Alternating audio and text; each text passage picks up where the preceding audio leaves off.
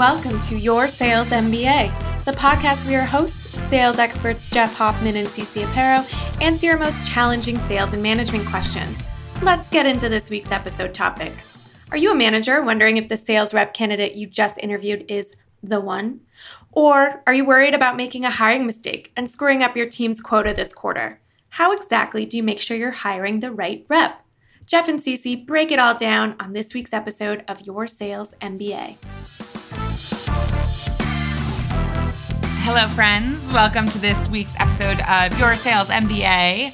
I'm Cece Aparo. Hi, Cece. I'm Jeff Hoffman. And we are here to answer all of your sales questions at every stage of the funnel. Class is in session. Mm. And uh, this week we have a question from Liz. I'm excited about this week's episode because this is our first management episode yes, where is. we have a question from a sales manager and this is a topic we're talking about all the time, uh, but it's not one we've done on the podcast yet. So I'm pumped. Yeah. yeah Should we jump in? Yeah, let's do it. I'm, I'm excited too. All right. Liz says Hoffman team. I'm part of a fast growing company. Congratulations. And we are forever interviewing new sales reps at both the junior and senior level. I feel like I have a pretty good handle on the interview process and our hiring profile, but I often walk away wondering if a candidate is good at sales or good at selling him or herself. How do you make sure you're hiring the best sales rep and not the best interviewer? Oh, that what a great question. Devil's advocate could make the claim, does it matter? I mean, if they're really persuasive at selling you on how great they are, isn't that sales? Yes, but you know what always scares me? What's that? The people who are the best at interviewing are good because they have to do it all the time. Oh, that's so funny. That's such a good point. Okay. So, given that, given that distinction, and I understand, look, if there's one candidate who's most likely to snow a hiring manager, it would be a candidate for a sales job. Absolutely. Because that's what we kind of do. So we're going to be really good at the. I mean, the the flip side needs to be said. If there's even a whisper of badness in the interview, you cut bait. Yep. Because this is them at their best. Absolutely. That being said, how can you kind of separate? Well, first, embrace the idea that you might not be able to entirely. I've heard a lot of executives say, you know, the key to building a great organization is great hiring. And I say, yeah, but I would rather have a different adjective instead of great. I'd rather have the adjective be fast. Mm. Fast hiring and faster firing. Mm-hmm. Those work really well in sales. And I'm, I'm, limiting this to a sales discussion. It might be different in other departments. But at the end of the day, it's how you recognize people that are not really good fits for the role and how you deal with those situations that's more important than how you hire someone.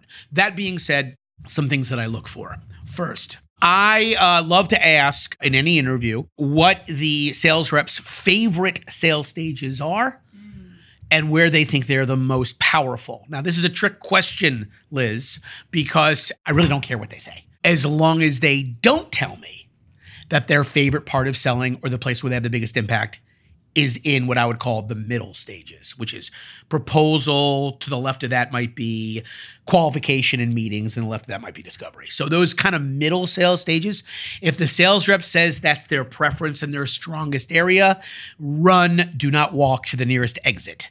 That is not a good hire. Whenever you hear a sales rep refer to themselves as relationship salespeople, they are telling you this I don't like to cold call and I don't like to ask hard questions at the end of a deal. You literally just heard your answer. So, first thing you want to do is isolate what the rep loves to do. Not every rep loves cold calling and not every rep loves closing, but they better love one of those two because yep. that's half of their job. Yep. I've actually seen Jeff do this before in an interview live where he'll draw a funnel on the board and hand them the marker or and say, go pick, show me. Yeah. Show me where you have the biggest impact on a funnel. Absolutely. The second thing that I will do at an interview is I will say to the candidate, I would like you to persuade me in the best way you can to read a book that you've just finished. That's a biggie. I love this question. Do you do this live in the interview? Actually, I'm kinder than that. Okay. I generally, I not generally, always. It's something I do in a live interview, not a phone screen, and I tell the rep prior to the live interview, I will be asking him or her that question. So I don't shock them and surprise them. I am not a believer that great interviewing of sales reps includes shocking and, and surprising them to see how they think on their feet. That is not a good idea because we're not paid to think on our feet. We're paid to execute what we've prepped. So I want a prepped, executed rep. I don't want a rep. That sounded bad. Did I say executed rep? You did. It's okay. wow. You don't want. We don't want executed reps. No, What we like them live. We like them live. We like you living, not not living. So let me rewind. The idea is that we want reps that build great strategies and great execution plans against those strategies. So how you deal with my curveball is not the number one thing on my priority list when I when I interview. So I'm going to give you the prep. I'm going to let you know. Hey, when you come in here, I'm going to say, persuade me to read a book you just finished, and you got all week to read a book. But do this now. Why do I ask this question? Okay. This moves the rep from selling me on them, Yeah. which is what I think what Liz asked, and moves them away from that and toward selling me on something. Absolutely. So I get it. You're a persuasive person. Can I hear your persuasion on something other than you? Because that is going to help. Also, I want to hear what book they picked. Why? why? Well, what would be a good book and what would be a bad book? A good book would be a book that you could reasonably think I'd be interested in based on my LinkedIn profile. Hmm. You see, when I said, tell me a book you think I should read, what I didn't say was, so I expect you to research me the way you'd research a prospect and come up with the right links on that interview. So if you start pitching a book very eloquently and very persuasively, but you're pitching a book that in five seconds, if you looked at my profile, would know I have no interest in this, I'm not going to hire you. It's kind of a double, it's like there's a layer behind that question. And I think that'll help Liz a lot. Sneaky. I like it. Yeah. But it's true because everyone has a story that they can tell about themselves. But telling a story about something else and selling you on it, so important. So important. So important.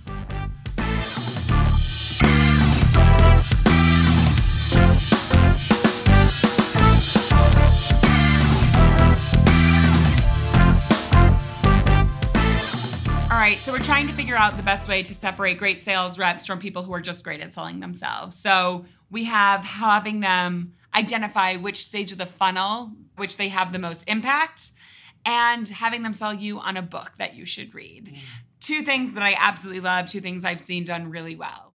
But I need one more because I've seen people game this before. So how do we how do we really make sure that we have the right person? And at the end of the day, the most important element to sales has always been closing, always always has been, and that's something that I'm looking for in any possible candidate.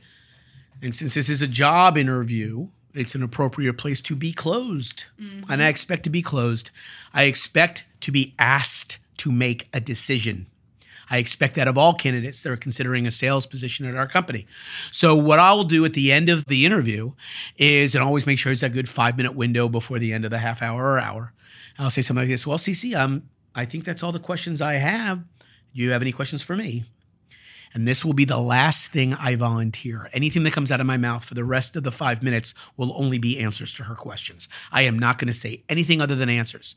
So she's going to fumble around a little bit with this and say things like, "Well, um, what what do you think makes a successful rep here? And what what is what can I expect in the first thirty days?" And you'll say these nonsense questions, and I'll grunt my answers. Oh, blah and blah and blah and blah. Every single time, just answering the question and staring at you until the clock hits 1.30 and as soon as we're out of time we're out of time. Say well i think we're at 1.30 thank you so much Cece for coming in. I don't think we're going to be offering you a position for this particular opportunity but um, i really appreciate you taking the time to come in and good luck with your search.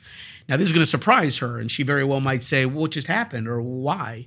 And i can answer because she didn't close me and i give you four and a half minutes to because and i'm not doing that to test you i'm doing that for your own knowledge Yeah. you had an hour with a hiring manager and you didn't close me. Why would I hire you to get in front of customers? And that's kind, I think, not unkind, because that direct feedback would be helpful to that candidate to for her, her next interview to be a little stronger. But if I can get a candidate to tell me they like either of the bookends of a deal, if I can get a candidate to share with me a book that I think I should read and is persuasive in their attempt, more importantly, is picked a book that was reasonable given their prep, And then they even have, even clumsily, attempt to close me in the last five minutes. So I might have myself a hire here. So, Liz and everybody else, think about the things you hold most valuable when it comes to great reps. Think about the elements of people and salespeople that you really reward and cherish, and you hope exists within the entire team. Deeply personal things that you like, admire, and expect from good salespeople. Identify two or three and create questions that demand that they reveal if they have that perspective or not. And if they don't share your cardinal rules when it comes to the perspective of selling, don't hire them because you will be frustrated and you'll wonder what went wrong. You owe it to the candidate and you owe it to yourself. All right. Well, what's one thing, Jeff, every manager listening to this podcast can do today that's going to impact the success of their team? Okay, manager, since you took some time out of your very busy day to listen to this podcast, and I hope this is helping you with uh, Liz's question. This is one thing you can do today to, to make sure that you're going to have a more successful month or quarter. Go to your top rep and ask your rep to name for you the three best salespeople he or she has ever known. Maybe they're at the current company, but it's unlikely since it's your best rep. Maybe that rep is at an old company, or maybe it's a friend or family member. And then when you get those three names, you'll say to your number one rep, I'm going to call all three of them. Would you like me to mention you or not? You see, great reps know great reps, and great reps are deeply protected by their existing manager. The idea that you're going to find some high flying free agent to walk in off the street and be 150% a goal would mean you'd have to steal that person from another boss like you. Is it going to be easy for me to steal your number one rep away from you? My guess is you work very hard to keep that number one rep very happy and satisfied, just like that other manager is doing with the rep that you covet. So if you want to hire a free agent, you cannot do it alone. You're going to need help, you're going to need a champion, and you're going to need someone to endorse you. Who better than their friend who is also a number one rep?